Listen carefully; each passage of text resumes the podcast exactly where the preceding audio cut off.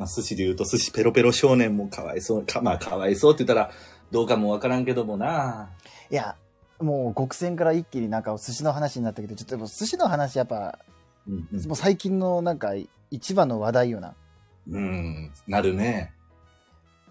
もう、あれでどんどん増えてきたね。そう、カラオケ、直飲みソフトクリーマーとか、カラオケ火炎放射とか。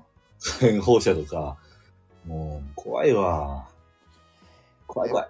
僕らの時代も、僕らは絶対そういうのやってなかったけど、なんで急急に、日曜朝8時、7時ぐらいのあの、僕らの音楽フみたジいテなレビの、うんちょ、もう一人足らんがな。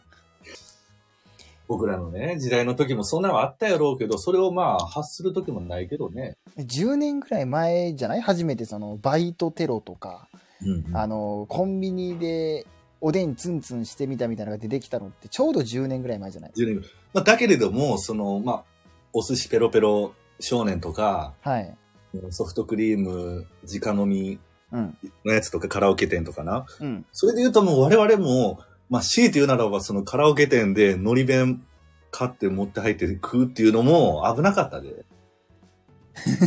まあ確かに。うんその、ラウンド1のカラオケ行く前に、なんか時間帯にもお昼前後ぐらいのちょっとお腹空く時間やから、これカラオケのところで弁当食ったら一石二鳥じゃねみたいなことで、うん。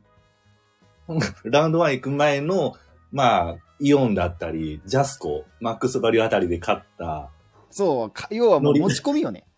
のり弁当、そう。あれも良くなかった。あれも、なんかい、今のこのぶ波になっていったらあかんで、その、のり弁当やろうって言われるしな、そんなもん。もうネーミングセンスはなかったよな、店員さんに。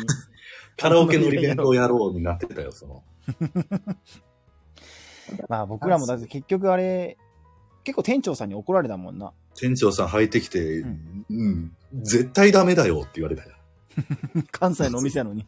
うんそう当時、当時俺ら関西に住んどったから関西のお店やのに。ほんまに標準語になるんやな、本当にな。人間怒った注意される時、絶対あかんよ、じゃなくて、絶対ダメだよ、お前ら何してんねんじゃないもんな。じゃないじゃない。絶対君たちダメだ。よ。君たち絶対にダメだよ。もう一発レッドカードやったよな、その人からしたら。一発レッド、コードレッド。 出た。